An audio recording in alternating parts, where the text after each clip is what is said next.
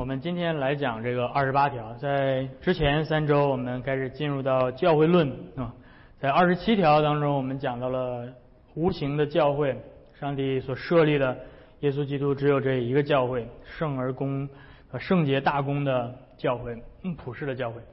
那从二十八条开始，我们就进入到了 这个无形的教会，在具体的一段历史当中，在具体的一个地方。彰显出来，而作为上帝的百姓，作为圣徒，他们对于这样的有形教会的责任到底是什么？所以这是二十八条的的讨论的呃内容。所以这就是讲到了，我不仅是我信圣而公之教会，我也相信在这间教会里面的圣徒相通。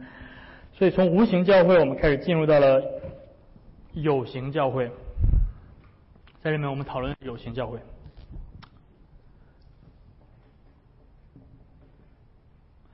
那 在开始之前呢，我想先介绍一个概念。我不知道，可能你们有的人听过这个概念，叫做 Shilaism。你们知道这是什么东西吗？希拉主义。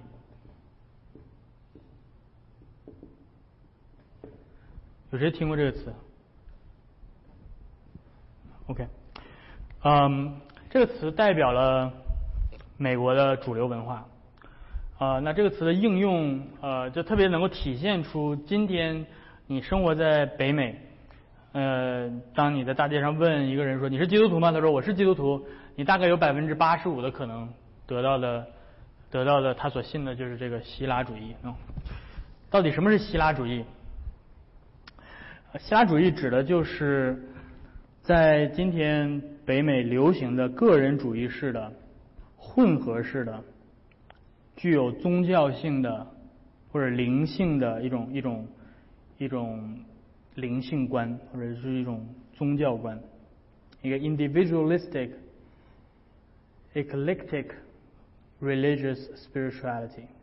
这个词是从哪来的呢？这个词是一九八五年，呃，有一有一本书叫做《Habits of the Heart》。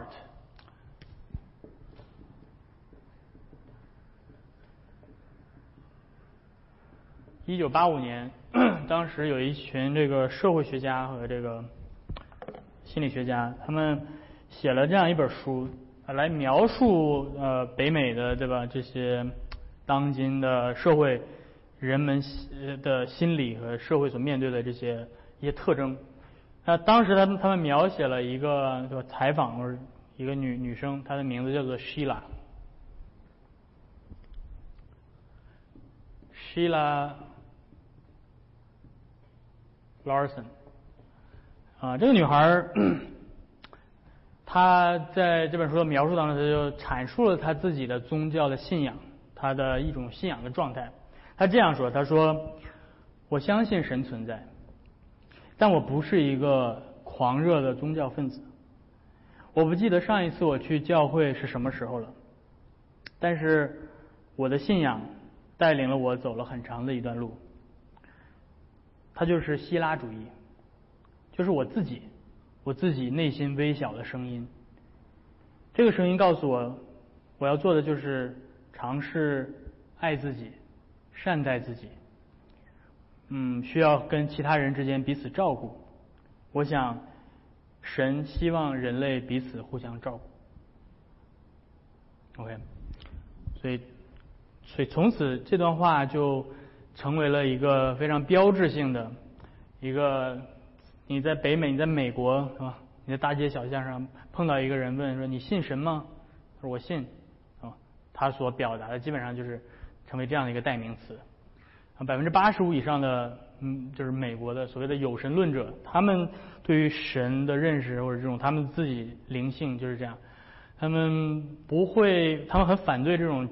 就是教堂对吧？建制性的这种宗教这种机构啊，他们他们对于教会没有任何的兴趣，但是他们有自己内心的微小的声音，对吧？这个声音并不是从圣经来的，并不是呃教会教导的，这个声音就是他自己自己琢磨出来的啊，就是自己自己自己感觉出来，自己有一种感觉，就是我要对自己好，我要善待自己，我不要我不要就是太苦待自己，我要我而且我要对别人好，是吧？就是这就是希腊主义，这是呃今天很多很多人所谓的所谓的信相信神的人所相信的，并不是基督教，这不是基督教的信仰。然而，这种个人主义式的混合性的宗教灵性观，在基督徒当中也产生很多的影响，对吧？这种世俗式的灵性观也进入到教会，所以你会发现在教会里面，很多人特别强调，对吧？你最对你来说最重要的，你的属灵的生命最重要的，不是不是你去哪个教会。最重要的是，你与耶稣要有一个个人的关系，对吧？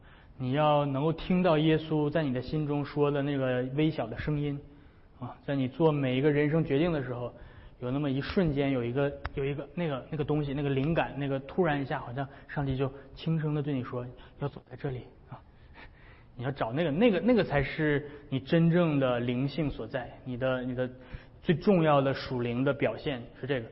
呃，至于你是去对吧？第一进行会，或者你是去卫理公会，或者你是去长老会，这个无所谓，对吧？这个只是一些外在的建制的宗教的呃一些一些形式而已。我可以离开教会几十年，从来不去参加任何的公共敬拜，不从来不领圣餐，而且在这个地上没有任何一间教会的领袖长老。或者随便什么主教会把我视为是他所带领的羊，我的名字没有出现在任何一间教会的化名册上，但是只要我与耶稣有个人的关系，我就可以确定我是神的儿，我是神的孩子，对吧？呃，我就可以确定我是 OK 的，我的我的属灵的生命是健康的，只要我心中有神，就能上天堂，这就够了。所以。所以这种呃希腊主义进入到基督教就变成了这样的一种形式，嗯，很多人呃很多人就是活在这样的一种希腊主义式的呃信仰里。这种个人主义式的宗教观的形成有许多的原因，对吧？当然我们不能完全的对吧怪罪于就是这些这些人本身。首先从一个客观的角度上来讲，的确呃在过去的。几百年里面，对吧？或是最近的一百年里面，教会本身是令人失望的。在许多的地方，人们发现，你看罗马天主教，不管是罗马天主教还是呃福音派的教会，就是呃有会有很多的这种 scandal，对吧？有很多丑闻，对吧？比如说教宗有犯奸淫，或者是对吧？或者是甚至某一个非常有名气的牧师，呃，放弃了信仰等等等等。所以，所以教会作为一个外在的机构开始，它的可信度、它的威信力开始下降，人们不再相信教会是可信的。所以，这你可以在近期的这些就是 peer review 里面就可以可以看到这些调查统计数据。今天好像调查的结果是，可能相信教会，对吧？认为教会是可信的，在基督徒里面，在基督徒里面做的调查，认为教会依旧是可信的，是有权威的人数可能不到百分之二十。大部分的基督徒认为教会是没有威信力的。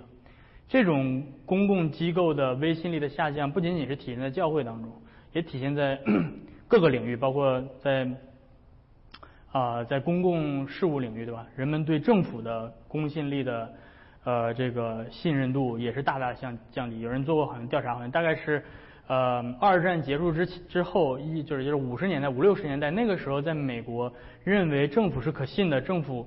呃，这种可信力的支持度在民众当中能够达到百分之九十，但是今天这个数字可能要翻过来了啊，可能百分之十或者百分之二十的人认为说政府是可以信赖的，啊，包括在在教育领域，对吧？学校的公信力开始下降，对吧？很多人不再不再信任学校能够做出最好的教育的选择，和提供最好的教育的资源，嗯。在很多很多的这些不同的领域，都会出现这种原本在可能在几十年前的这种公开的，就是呃这种权威性的机构，他们的公信力的下降，这是一个一个原因啊。现在我们进入到了一个草根文化当中，进入到了一个这个这叫什么啊？popularism，就是嗯，现在你你你你做人生的决定不再是对吧？比如说今天你去你想要，比如说你想开一个这个退休的账户，你想要做出一个投资的计划，对吧？放在三十年前，你可能去找银行，找那里面有一个部门叫做 financial advisor 啊。你去敲他的门，他是专业的，他是 expert，然后他可以给你提供一些 advice，可以提供给你一些建议，对吧？你应该选择哪些投资的产品等等等等。今天的年轻人，他们不会再去银行敲门去找那个 financial advisor，他们会干嘛？他们会上 TikTok，或者他们就刷这些 influencer 啊，刷这些，你也甭管他受过什么样的教育，他是不是？对吧？经济学毕业的或者怎么样的，但是只要他的粉丝，对吧？能够过百万，对吧？他说的话就是真理，对吧？就是你就听他的，跟他说的没错，对吧？所以这种 popularism 这种草根的这种这种明星文化，就是是一个衍生品，是这种权威的机构的可信度的下降所延伸出来的这种很多草根的这种啊明星出现，对吧？个人 self，呃，sovereign self，我自己可以掌管我自己的主权，对吧？呃，这是一个原因。另外一个原因是在在基督教的领域里面，对吧？我们可以说人心本身就是包含着很多的不信和怀疑，对吧？所以人本身对于福音就是天生的抗拒的，啊，不论是呃，不论是。呃，自称自己是信徒的，还是呃，还是说就是已经公开宣告说拒绝基督教的，对吧？这种不信的心，在信徒的心里面，我们也能够呃切身的体会到这种信心的软弱等等。个人主义式的宗教观的形成，还有一个原因，那就是这种世俗里面的希腊主义啊，这种个人主义的思想啊，对教会的影响，对信徒的影响啊。另外，在教会内部，对吧？教会也不是完全没有责任。教会的讲台上，或者教会从在从教导的责任上，特别强调个人的经历，你可以想到，这种个人主义从什么时候兴起？可能早在大觉醒的运动的时候，在对吧？十八世纪，是呃开始强调说，你需要有重生的经历，你必须要讲出来你的故事，你必须要有那种啊痛彻心扉的。这这个个人的个人体验，你才能够确保自己是得救的，对吧？从这儿开始，这种个人主义的这种关注就已经开始出现了啊。所以，所以这个原因不是单一的，但是这个却是一个现实。那在二十八条里面，我们需要看的是，对吧？和今天所盛行的，对吧？耶稣，对吧？我与耶稣的个人关系啊，是最重要的。我跟教会没什么关系，也无所谓的这种思想是完全相反的。在二十八条里面提到了，我们作为啊上帝的百姓，有在有形教会里面的责任，而这个责任是圣徒相通的责任，这个责任是教会成员的责任。这是宗教改革所一贯教导的，那就是基督在地上建立了有形教会。基督的确拯救每一个具体的人，但是他这样做的方式是透过教会，在教会的蒙恩管道之下，而他拯救某一个具体的人的结果是把他扔在教会之外，让他自生自灭，还是把他纳入到教会里面，是把他纳入到教会里面，使他成为基督身体上的肢体，所以这个是。这个是福音派个人主义式的灵性观里面缺失的一环，是吧？在在在比较流行的基督教的这种对吧传福音，结果就是你在大街上发传单对吧？然后逮着一个人跟他讲讲讲讲讲，给他传福音啊，现觉知了觉知举手信主，我给你祷告，然后你就去吧就。但是这或者是这种在愤青主义的这种布道会对吧？就是你像芬尼主义的这种布道会上。他来来来到一个城市，然后摆在教堂之外。记住啊，芬尼所有的布道会全部都是在教堂之外，没有在教堂里的。在教堂之外，在一个大空地上，然后开始整个像马戏团一样的那个那个大布，然后在里面开始有这种分心会。分享会，然后之后来了很多很多人，你甭管你是哪个教会的，对吧？你就来，来完了之后到他这儿有一些特殊的经历，然后他这把灵性的火一烧起来，第二天怎么样？他就走了，第二天他就离开这个城市了，他就换下一个城市继续烧。所以呢，这些人的这个被被被被这种奋兴起来之后，他他们跑哪儿去了呢？他们觉得他们没有回到教堂里。他们觉得教堂里面那个经历是死气沉沉的，对吧？像你们现在这样坐在这儿啊，好困啊，就这样，对吧？但是我在那个外面那个马戏团里面的感受是，哇，主啊啊，就是这种感受。所以，哎，教堂我已经回不去了啊，因为那里面就是太刻板了，太死气沉沉了。那怎么办呢？我们就需要再去寻找这种啊，主啊这种感受。所以，芬尼下一站去哪儿啊？啊，芬尼下一站去纽约。好，我们也去纽约。所以你看到了吗？人开始离开教会，开始脱离平常的蒙恩管道，而当他们不断的追求这种下一次的大的这种属灵充沛的这种这种经历的时候，你追一次两次你还感到新鲜，对不对？你你能想象就是十年你一直追着芬尼，芬尼到哪儿了你都追着追十年，然后芬尼到哪儿讲道都是讲一篇道，都是讲一个。就他这一篇道讲分讲十年，就是绕着圈儿讲，在全国巡回的讲，他不需要准备讲道，他就 他就准备一篇，然后你听了十年的同一篇讲道，然后每一个星期都说啊主啊对吧？就是估计对吧？你自己也崩溃了对吧？所以这个叫做，所以芬尼烧过的地方有一个专门的词叫做 burnt over district，就是被芬尼愤星的火烧过的，就是烧成灰烬的地区。所以你感觉芬尼带来了复兴，但是芬尼一过，这个地方的人灵性全部都低落。所以最早的就是纽约，对吧？纽约州所有，你看现在纽约是最 liberal 的地方，对吧？最最抵触基督教的地方，为啥？我被芬尼骗了，对吧？全都被芬尼骗了，被芬尼给耍了。嗯，他们的这个，所以所以这种没有持续的、平常的、温和的蒙恩管道。是吧？日复一日的，一每个主日这样持续流淌的这种蒙恩管道的浇灌，一把火烧完之后，你这个就全都是靠情绪、靠个人的体验去支撑的这种属灵观，马上就崩塌了。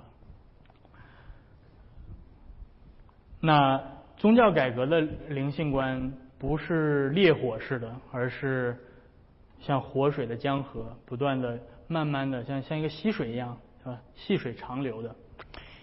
嗯，所以，所以教会是上帝设立的这个蒙恩的管道，呃，得救的人是被纳入到教会的圣徒相通之中，而不是在外单独的漂泊。所以我们不仅宣告我信圣日公之教会，我们也宣告在这教会里有圣徒的相通。教会是上帝施行救恩的对象，也同时是施行救恩的场所。OK，那这个概念，我在以后，我在接下来的时间里面，可能我会让大家更好的去明白。跟我说，教会不仅是一群被施行救恩的对象，也就是不仅是一群人，教会不仅是一群 people，不仅是一群人，它也是恩典施行的场所，它也是一个 place。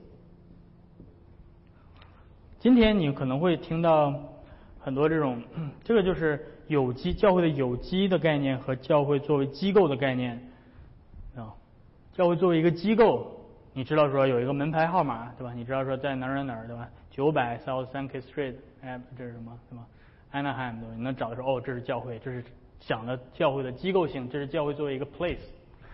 那今天有一种有一种潮流，就是去过分的强调教会作为一个有机的有机体，而呃，抛弃了教会作为一个机构，啊，因为可能有有没有人听过说，我们就是教会，我们干啥就是教会在干啥就够了啊。所以这种 missional，就是今天有很多流行的这种 missional 宣教式的教会，missional church 宣教式的教会，什么意思呢？就是说，它跟传统的这种对吧差派式的宣教不一样。他说的意思就是说，既然教会就是对吧？就是张三李四王五，对吧？加起来的总和。那么张三李四王五就是教会。那么张三在周一到周五它也是教会，所以张三去呃工作的时候，他就是在做 mission。张呃李四在他在他在在社区里面去跟其他人打交道的时候，他就是做 mission 的嘛，所以这个 missional church 指的意思就是我深入，就是不要我们把教会的四堵墙把它打掉，我们去深入到社区，深入到我们每个人的生活当中去，去影响身边的人等等，这个叫做教会 church as a people，OK，很强调 church as a people，非常强调这个。但是问题在于，这个这个没错的，OK，这个他所强调的这一点的确，我们应当为主做光做盐，在我们每一个人个信徒的个人的生活当中做光做盐，这是没错的，OK。但是他缺在哪儿？他没有强调教会 as a place，church as a place，OK。我举个例子，这个这个区别在哪儿？举个例子，张三李四王五，对吧？为啥总是总是他们仨？嗯。他们仨是这个教会的成员，OK？他们仨在主日来到教会，不能说他们仨，就是代表这些人。他们、他们、他们这些人在主日聚集在呃教会里，然后有圣道的宣讲，对吧？有上帝所安立的仆人宣讲圣道，执行圣礼，啊，有这个祷告，对吧？有公共敬拜，这个是你们所理解的教会的形象，对不对？OK？那现在这帮这些强调 church as a people 的人，他们出来说，OK，这个这个太狭隘了，这个太狭窄了。church as a people 就是说，你你们去工作也是在 do the church，你们去你们去你们去干干任何的事情，对吧？去在市场发光发言，都是在作为教会在发光发言的。但是问题在这儿，张三李四王五他们在一起吃火锅。同样一群人啊，我们去郊游的时候，我们对吧？吃小肥羊，在我们一起吃小肥羊的时候，我们从严格意义上来讲，是不是教会？不是，对吧？我今天对吧？虽然我们都是同一间教会的成员，但是对吧？耶稣也说，凡你们两三个人在一起聚集，我就在你们中间，对吧？但是我去你们家吃小肥羊这件事儿。不构成教会的本质的核心，我们都是教会成员，但是我们不是说我们凑在一块就是教会，而是 church as a place 是什么意思呢？是在我们聚集的时候有特定的蒙恩管道运行的时候，才是教会。所以教会不仅仅是人组成的总和而已，教会是一个具体的恩典施行的场所。这是我所。这是为什么我要强调 church as a place，是吧？现在你明白我我在说什么？教会不仅仅是被救赎的一群人，教会是救赎施行的场所啊！我重复了几遍，一二三四五。当王一牧师重复了一二三四五的时候，这就是重点，对吧？你看下面写下来，记在你的小本本上，嗯，记在小本本上，church as a people，church as a place。OK。所以在这样的在 church as a place 的时候，你才能够明白圣徒相通的责任，对吧？教会成员的责任。所以在有形教会当中，有教会的成员的责任。呃，church as a place 就带来了一句话，那这句话就是很了不起的一句话，对吧？这句话也是让很多人，嗯。很很像今天的很多基督徒很无法理解一句话，那就是这么说：这圣洁的会众既然是得救之人的聚集，在他之外并无救恩。Church as a place 啊，有形教会，得救之人的聚集。但是里面他提到得救之人的聚集，这里面包括 people 是吧？但是他们聚集的时候干嘛呢？不是吃火锅，他们聚集在一起是蒙恩的管道实行。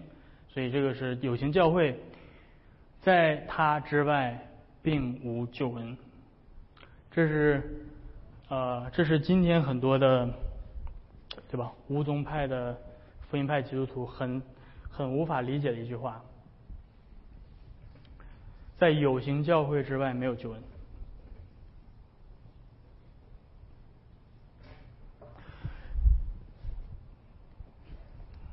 让我来写写写写下来吧哈。让你们能够清晰的印在你们脑子里。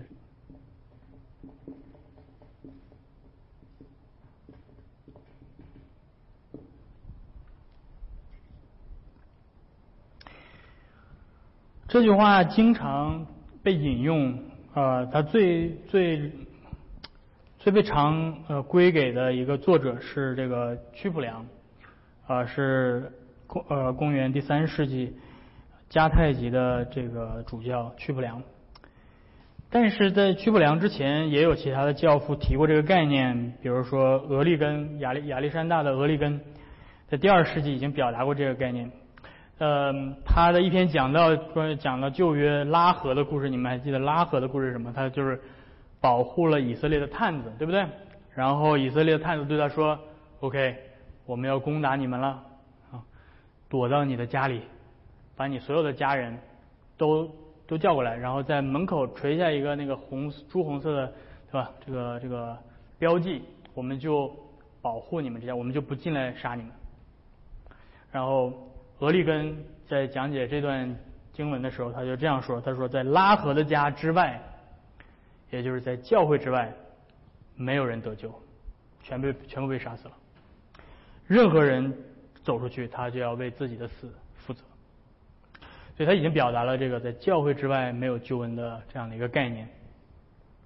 因此，比利时信条在这里面并不是对吧突发奇想，它是延续了一个很古老的一个传统，在。东西方教会都有这样的一个传统，就是宣告在教会之外没有救恩。而且注意到，在这里面他所说的，并不是，并不只是无形教会。当然，在无形教会之外，肯定没有救恩，因为无形教会是对吧？历史历代所有的选民的总和。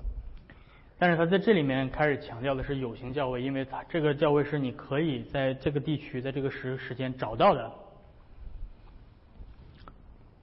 是无形教会在地上的彰显，在这个有形教会之外没有救恩。从上帝的，这为什么？为什么这句话可以这样说，因为对吧？就是这些，今天对吧？很就是很困难。你说这句话很困难，为什么呢？因为今天散落在教会之外的迷失的羊太多了，啊，到处都是。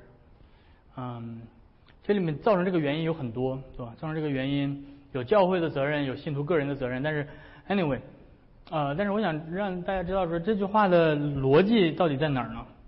从上帝本身的工作上来讲是这样的，从上帝的护理的角度上来讲，当上帝去向一个人宣讲救恩的时候，他是当上帝施行救恩在他的身上的时候，是上帝自己的施行，是上帝自己的计划，所以上帝自己不会自相矛盾。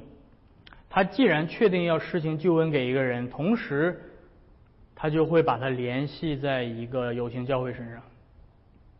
通常来讲是这样，因为你总是有一些特殊状况。但是一般来讲，当上帝施行在救恩给一个人的时候，通常是在跟一间有形教会相联系的这样的一个背景之下产生的。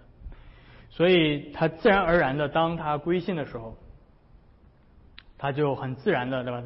他要他要信主，他要受洗，他在哪个教会受洗啊？那他受洗那教会就是他他他加入的教会，对吧？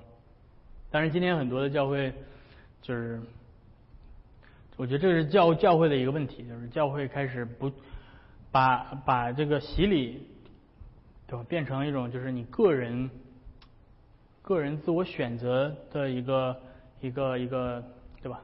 选选择的服务啊。教会提供给你的服务，啊，你去 Saddleback，你就填个表，你说今天我想受洗啊，我们给你提供这个服务，你就可以来来来洗，洗完之后我也不知道你是谁，反正你就洗吧，你这你每周来洗一次都行，你想周周洗，我们这是给你不提供搓澡对吧？但是你就是可以洗，这是教会的责任，教会没有把好过红海的这这扇门啊。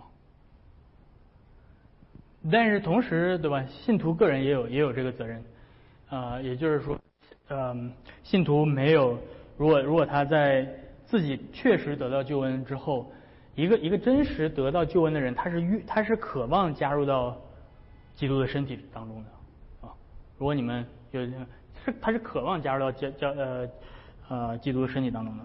因此，从上帝护理的角度来讲，救恩的施行和呃教会的建造是是同时是是一件事情。从基督联合的角度来讲，在基督之外没有救恩。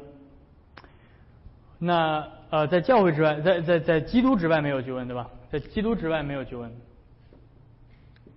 所以没有一个人是靠自己得救的，所有人都是靠与基督联合得救的。那么基督在这个在这个地上，你在哪能找到基督？找不到，因为基督在天上。但是基督的身体在地上，基督是在他在天上的头，他的教会是他在地上的身体。所以你如果想要与基督联合，你唯一的途径是与基督的身体联合。所以。从基与基督联合的角度来讲，在基督之外无救恩，就意味着在基督的身体之外没有救恩。从圣灵的工作上来讲，救恩的实行，从内在的圣灵的内在呼召和重生的工作，对吧？圣灵的工作，当一个当当一个人信主的时候。他是咋信的？就一拍脑袋，我信了。对，他是圣灵的工作，对不对？所以不是他自己怎么通过某种方式就改变了自己的内心，对吧？你改变不了自己内心，如果你没有被 convict，对吧？你没有被说服，你是不会相信的。所以，能够说服我们的是圣灵。那圣灵说服我们的方式有两个层面，啊，圣灵是，虽然讲教会论，但是教会论前面的救恩论是基础的吧？你不救恩论搞搞混乱了，教会论肯定搞混乱。圣灵实行救恩的方式有外在的层面和内在的层面，对吧？内在的层面，我们知道说，一个人内心真的被说服。是圣灵内在的工作，他重生他，他把这个这个基督的真实，他救恩的真实向他的心宣讲，对吧？所以圣灵内在重生他的工作是真正使他改变的。但是圣灵内在的重生的工作是借着圣灵外在的工作进行。圣灵外在的工作指的是什么？就是蒙恩管道、圣道的宣讲、福音的宣讲。所以。圣灵外在的工作在哪儿？在教会里，在教会里。所以只有透过圣灵外在的工作，圣灵一般情况下才会在内在工作，才会在人的内心工作啊。所以现在圣灵给你的内心有什么啊？现在啊，该休息了啊，开玩笑，嗯。OK，所以圣灵不会跟圣道和圣礼割裂。从天国钥匙的角度来讲，基督把天国的钥匙，对吧？外在的这些，就是即使蒙恩管道就是天国的钥匙。圣基督把天国的钥匙赐给教会，基督没有把天国的钥匙赐给电影院啊。基基督没有把天国的钥匙赐给学校，没有把天国的钥匙赐给。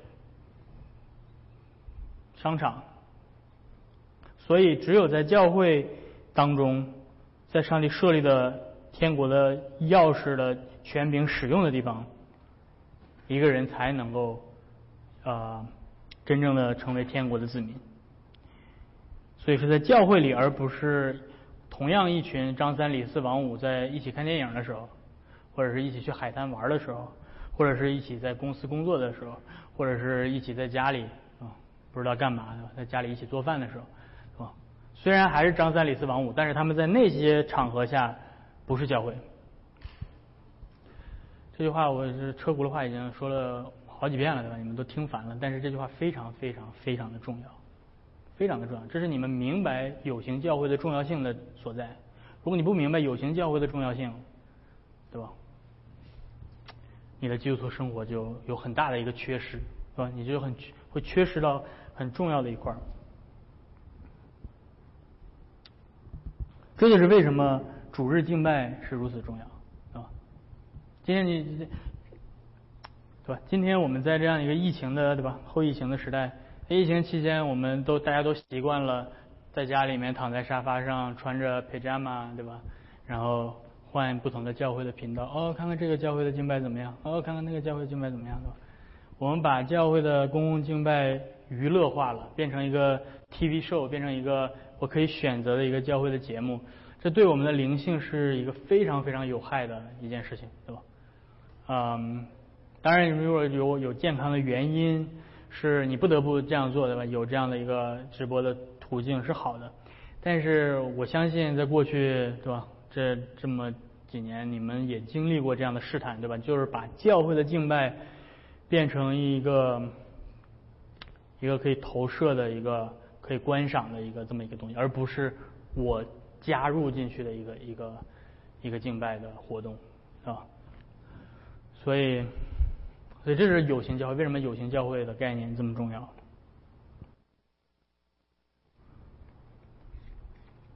？OK，那接下来呃，既然我们知道在有形教会之外没有救恩，那么如果我是一个基督徒，我的责任是什么？所以这是这个整个这二十八条里面所谈到最重要的。他说，在因此，他说什么？在任何情况下，没有人应当离开他，自以为满足。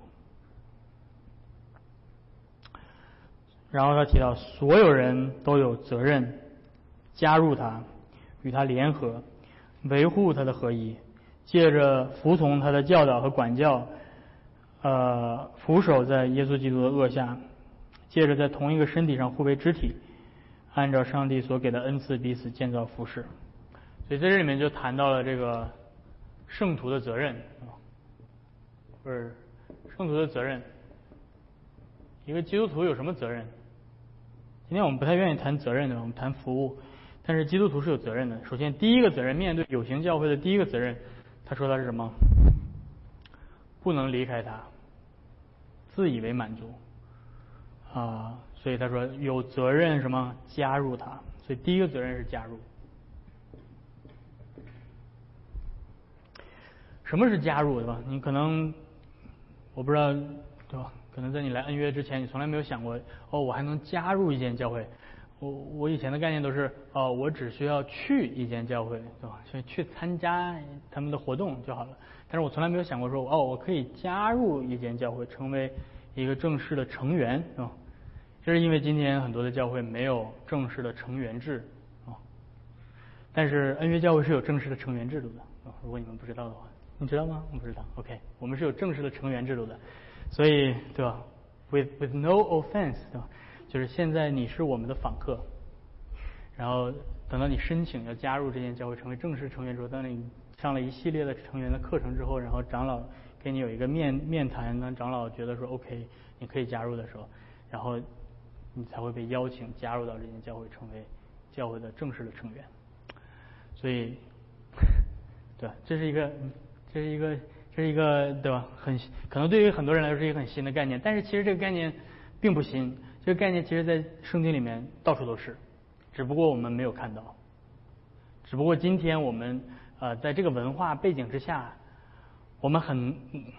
这是这个不是不是不是某一个人的错对吧？这是整个文化的问题对吧？你对一个以色列人说，呃，他他能够理解加入一个一个一个一个一个一个支派到底是什么意思对吧？就是他就生在一个支派里头，你跟他说保罗保罗有这样的一个自己不是一个独立的个体与没有任何的这种 affiliation。他非常清楚，他说：“我是以色列人，我是便雅悯人，我是法利赛人，对吧？”他非常清楚自己的 affiliation，自己的 party 到底是什么，对吧？他知道自己属于哪个哪个哪个哪个支派，哪个哪个机构，对吧？对，因为那个那个是他的身份，那个是古代的人对自己的身份的定义，对吧？所以你看那个犹太人，他们起名字，比如说大卫。今天我们都管大卫叫大卫，但是你知道犹太人不管大卫叫大卫，大卫叫 David，大卫大卫叫 David 本 Jesse，大卫本泽西，为啥呢？Ben Ben 是儿子的意思，Jesse 是他爸爸的名字，大卫耶西的儿子，所以耶西的儿子大卫，所以每一个人的自我的定义都是源自于一个比他更大的现实，他是属于这个族群的，对吧？所以他他是某一个集体当中的一员，他不是他不是一个独立的个体而已，对吧？所以 David Ben Jesse，对吧？这个听听起来是一个很很不错的名字，对吧？有点，听起来有点像恐怖分子的名字，对吧？是吧？嗯，所以你看那个中东到时候整炸弹的全都是奔什么奔什么奔什么，嗯。但是呃，anyway，嗯，所以这里面首先提到的是加入，所以我们看旧约的时候，你会看到，你读旧约有一大串家谱，对吧？你是这个圣经就是闲着没事记点什么有用的不好？他记一大串人名，全都是人名，人名，人名，人名，人名，为什么？告诉你谁是属于这个家族的，我的成员是谁，谁是我们家的，谁不是我们家的，非分得非常清楚，对吧？你看那个。被掳归回之后，都得算你祖上八辈儿的吧，就是你算上去。哦，你是哪个哪个支派的？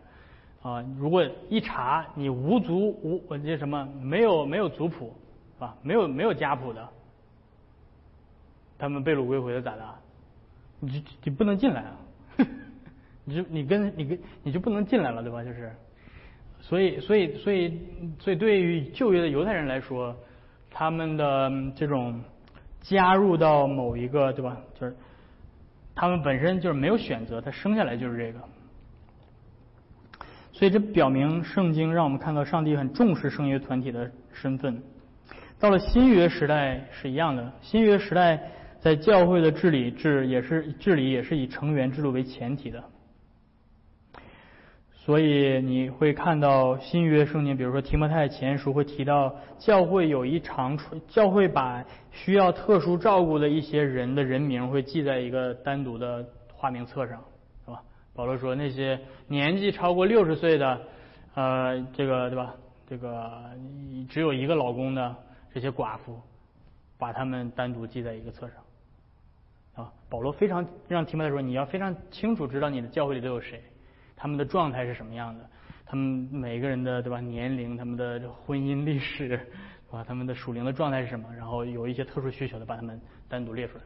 所以提摩太不会说，嗯，我不太清楚呀，好像我们我们教会是谁我都不知道啊。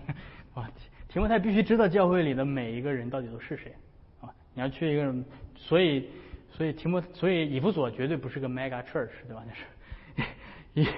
以弗所，以弗所如果是个 mega church，提摩太做不到这一点，对吧？嗯，我不知道 mega church 为什么会这么吸引人，但是 anyway，嗯，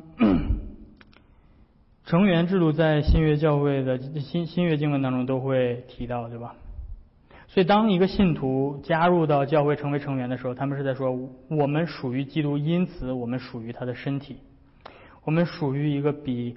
我与耶稣的个人关系更大的一个现实当中，也就是上帝有形的圣约团体。OK，啊，我感觉，我其实我其实挺想把它讲完的，因为，但是感觉好像讲不完。Anyway，先停在这儿吧，我不想让大家太劳累。有什么问题？问题？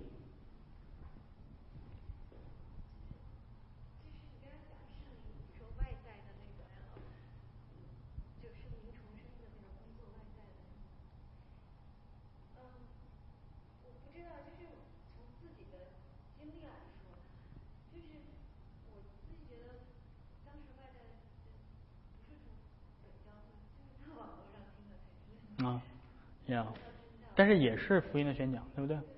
不一定是在那个，对，你是透过网络的福音的宣讲，对，这也是可能的，对。所以那接下来呢？比如说你，比如说一个非信徒，对吧？他在网上听听，哎，突然听到王一牧师的讲道，对吧？哎，就是为什么我们这 虽然这是什么，还要这个把这个讲道放到网上？嗯，虽然没几个人听，但是对吧？万一一旦有一个人哎听到了，哦。信主了，是吧？福音的宣讲，圣灵借着网络也做工，对吧？所以这是可能的，圣灵会借着网络上的这些信息做工。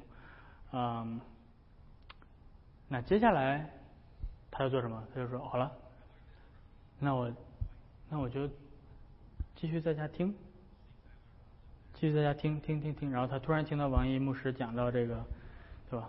比列信条第二十八条，然后他想哦，不行，我不能只是在家听，我还得去找教会。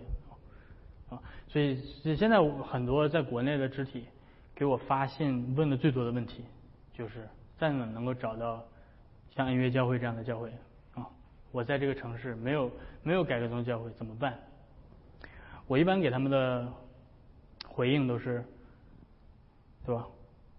如果你找不到最你就是就是最好的，退而求其次，但是不要自己不要自己一个人，对吧？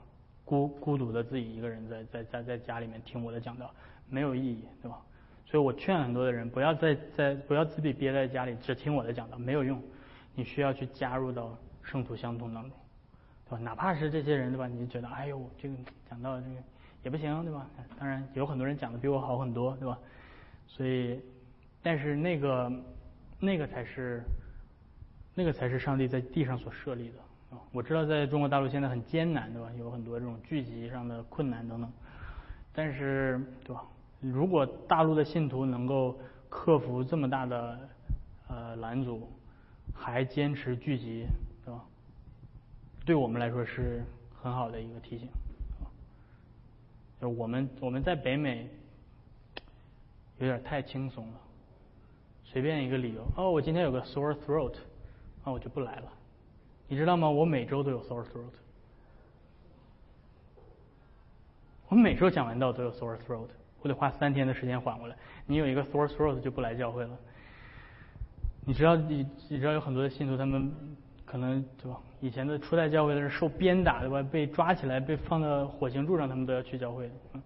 所以就是有对对于教会对我们来说到底有多么重要啊？嗯，but anyway。对，这个是对，是可能的，是可能会借着其他的途径，但是接下来那个途径会引着他会找到教会，对吧？有人会有人会问，对吧？因为你看我都是自问自答，对吧？你们不不问问题，我自己问问题。呃，自问自答，有人会拿一个例子举例，就是埃塞俄比亚的太监，啊，这个腓力给他传完福音了，然后。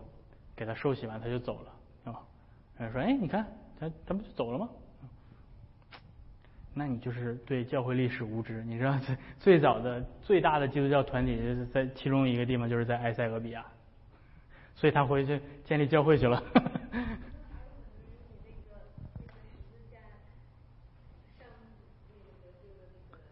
对呀，那是极端的情况，对吧？就是他没有生命到最后的时期。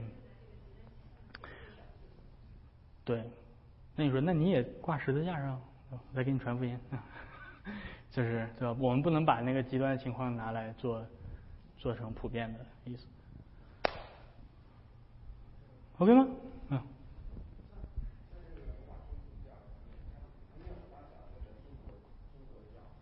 嗯。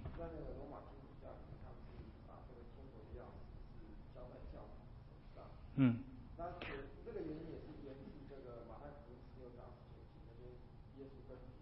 嗯。把天国钥匙给。嗯。所以他们这样子的一个一个一个传承，到底是说在解读上是出现什么样的一个 OK，我们也会说天国的钥匙是赐给教会的，但是罗马天主教会说这个钥匙特别的给了彼得，而彼得则代表了罗马教罗马的主教，所以只有罗马主教有天国的钥匙。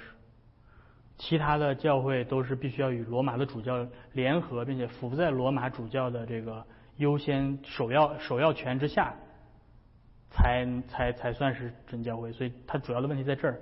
而我们会说，不，天国的钥匙不是只是给了彼得而已，对吗？所以你平行比较马太福音第十八章，耶稣说了基本上同样的话，但是他是对众门徒说的，但是那里面他没有提到。天国钥匙，但是他基本上提到天国钥匙的用用处，对吧？他提到的是嗯这个惩戒，对吧？所以同样都是你们在地上捆绑的，我在天上也捆绑。所以从功效上来说，他跟彼得说的话，同时他也跟众门众使徒说。所以教会，所以所以在这里面他并没有他的解经的错误是，他把彼得凌驾于其他的使徒之上了。然后，并且认为罗马的主教权是从彼得延续下来的，对这几个这几个事情都是错的。一个是圣经从来没有说彼得是众使徒之首，第二个，彼得也可能并不是罗马第一个主教，要从历史的角度上来讲，所以，对他，但是但是他说天国的钥匙是在教会，是没错的。我们也会这样说，有有回答你的问题吗？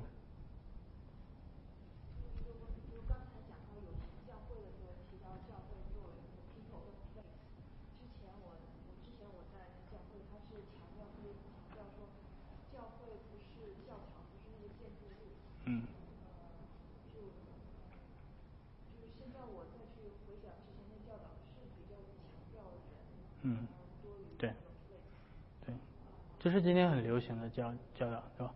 教堂教教会不是教堂，对吧？不是这个建筑物，对，没错，我们换一个建筑物也可以，对吧？只要这我只要我们这群人没换，你可能再换多多点也更好，对吧？嗯，是是这个意思是吧？不是不能少，不能换完之后变少了不太好。嗯，对，但是他这话背后你要看他背后是啥意思，对吧？有些有一些就是这种。Christian cliche 对吧？就是这种怎么怎么说？就是基督徒这种叫什么陈词滥调对吧？就是就是大家大家属灵黑化，这 是什么翻译？就是这种 cliche 对吧？就是大家都说，大家都这么用，大家都这么说，呃，一大家都不知道这话是从哪来的，嗯，对吧？大家都不知道这话从哪来，谁谁是第一个说？到底是啥意思？啊？当然，听起来啊是有道理，但是你你到底想要表达什么？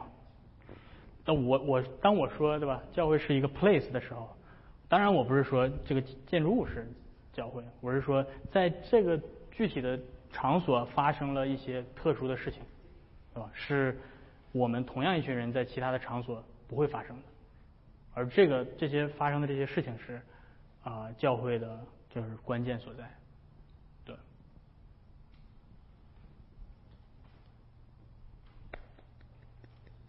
OK，如果没有什么其他问题，我们一起做一个结束祷告，好吗？天父，我们再一次来到你的面前，我们感谢你给我们这样的机会来思想你所在地上设立的基督的身体啊，那个圣灵的宫殿啊，你在地上呃用他的呃身体所破除那个圣圣殿当中隔断的墙。我叫我们今天如今可以和你历史历代的百姓一同的啊，一同呃加入到你的百姓当中，成为你百姓当中的一员。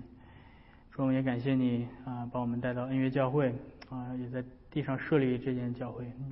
主，我们祈求你继续的在我们心中生发对你的有形教会的热爱啊，尽管这种思想是呃在这个时代并不是讨巧的，并不是流行的，但是。主却是你的教导啊，所以求你啊继续坚固我们的信心，保守我们啊接下来这周在啊我们日常生活当中的工作，我们的生活啊叫我们的一言一行也都能彰显你的荣耀。也求你继续的保守那些身体软弱的生病的弟兄姐妹们啊，求你特别的与他们同在，叫他们身体好转起来，能够继续回到你的教会来领受你所设立的恩典的管道。我们这样的祷告祈求是奉靠耶稣基督的名，阿门。